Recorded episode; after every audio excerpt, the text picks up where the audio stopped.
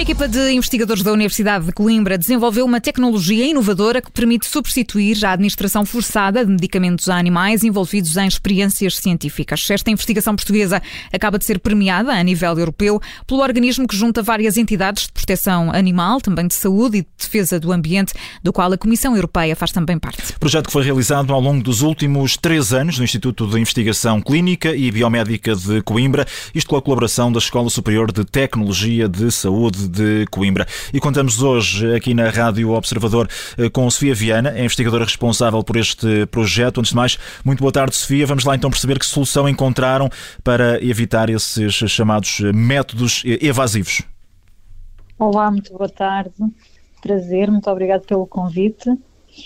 Um, de uma forma muito resumida, portanto, nós aqui no Instituto trabalhamos, temos muitas competências na área da farmacologia experimental, portanto, todos os processos necessários até que um medicamento chegue a uma fase humana, a introdução eh, em humanos, uh, envolvem regulamentarmente, uh, exigem as experiências em animais e, portanto, como devem imaginar, a via oral é sempre uma via que, sempre que possível, é a via privilegiada, na medida em que os humanos, também nos humanos, é a via oral que, que preferimos, não é, para, para consumirmos algum tipo de medicamento. E, portanto, apesar de para nós humanos, tomar um comprimido ou uma colher de xarope é uma tarefa que para nós é fácil, que compreendemos e executamos voluntariamente, como devem todos compreender, uh, replicar essa, essa facilidade num animal, uh, trabalhamos em particular com roedores, não é, não é uma tarefa fácil. É algo que envolve sempre, Sofia, muito, muito stress. Esta questão da, da eliminação de, dos testes com animais, enfim, é uma questão bastante abrangente, bastante antiga. Existe essa pressão para eliminar este tipo de, de métodos que muitas vezes são muito cruéis, Exato. mas em alguns casos não é possível eh, fazê-lo ainda, não é? E, portanto, este vosso, este vosso método, uh, no fundo, vem aqui ajudar a reduzir esse stress associado a tudo isto. E de que forma exatamente, Sofia? Como é que, qual é o método exato a que, a que chegaram, a fórmula exata a que chegaram? Bom, então eu vou explicar assim muito resumidamente o que é que existia até à data. Portanto, a, a forma que nós temos mais precisa e que é usada mundialmente para administrar fármacos por via oral a roedores é, acontece através da introdução de uma cânula, portanto, de um tubo pela boca do animal, e, obviamente para nós conseguirmos fazer isto temos que conter o animal e, portanto, eh, conseguimos depositar no estômago uma quantidade precisa do fármaco teste.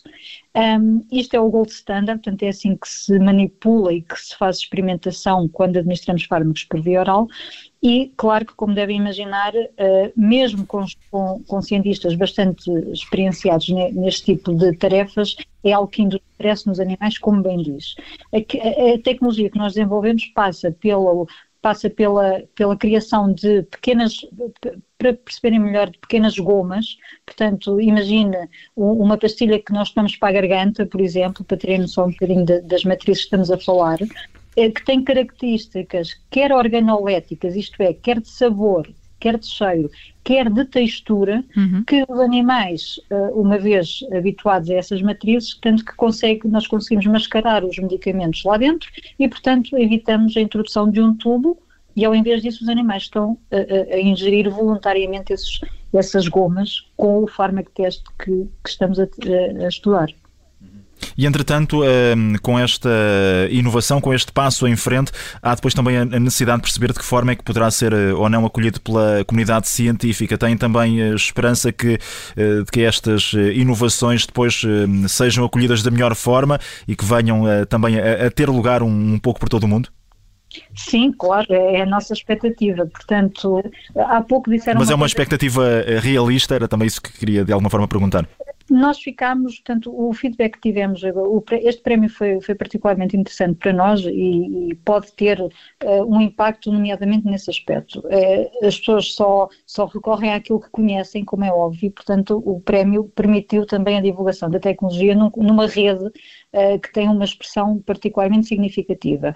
E, inclusivamente, fomos contactados após o prémio já por institutos uh, na Alemanha, na Suécia, que, permite, que pretendem introduzir a tecnologia no seio uh, das suas experimentações. Portanto, parece-nos sim que é uma expectativa realista e vamos fazer tudo para o conseguir, no, no fundo, para alimentar uma consciência coletiva de que, apesar de existirem, uh, em muitas fases de todo este processo de investigação, já existirem alternativas e que as usamos sempre que possível, uh, anularmos, ou conseguirmos abolir por completo a experimentação animal é algo que ainda não é uma realidade.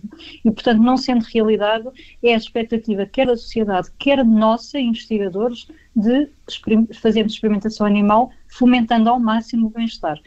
E isto tem dois objetivos principais. O primeiro, porque a sociedade civil assim nos exige, de forma muito justa, mas o segundo lugar, do ponto de vista de impacto na ciência, fazer experimentação animal, minimizando vieses de stress e de todo o impacto fisiológico que o stress traz para, um, para estes seres vivos, obviamente tem um impacto negativo depois nos resultados que geramos. Portanto, Ou seja, melhor, é mais fiável um resultado através sim, do vosso método? Tem, é, sim, sim todos os métodos que minimizam o stress nos animais, do ponto de vista fisiológico, permitem-nos criar condições de padronização e, portanto, em que os autocampos, aquilo que vamos medir, é de facto muito mais perto da realidade. E Sofia Viana, em que animais é que já testaram este, este vosso método e já agora quais são os próximos passos nesta investigação que não está uh, fechada, não é? Não, não de todo. Um, então, nós já testámos isto quer em morganhos, quer em rato, portanto, duas das espécies mais usadas em experimentação animal. Um, e, e os próximos passos passam por validar, tanto, validar em vários modelos de doença humana, Portanto, nós temos a consciência que para que isto tenha, seja usado na sua plenitude, precisamos de perceber se os animais, uma vez com um fenótipo de doença, quer seja doenças centrais, quer seja gastrointestinais, portanto, doenças que, que replicam o que acontece no, nos humanos, nós precisamos perceber se a tecnologia funciona nesse contexto e, portanto, para isso temos já organizado um conjunto de experiências uh, através de, de, programa de trabalhos de uma aluna nossa doutoramento, a Inês Preguiça, que irá realizar essas experiências nos próximos três anos. Uh, e essa é uma primeira fase. A segunda fase que temos também em vista, num futuro próximo, é conseguirmos promover uma validade externa. O que é que isso quer dizer?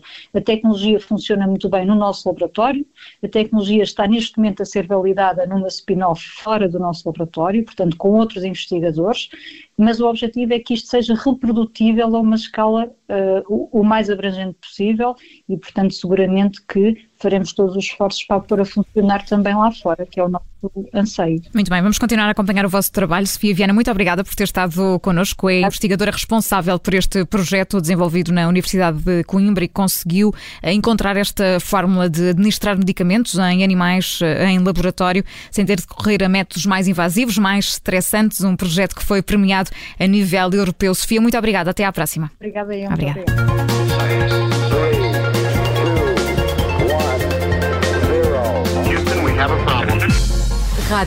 Obrigada por ter ouvido este podcast. Se gostou, pode subscrevê-lo, pode partilhá-lo e também pode ouvir a Rádio Observador online em 98.7 em Lisboa e em 98.4 no Porto.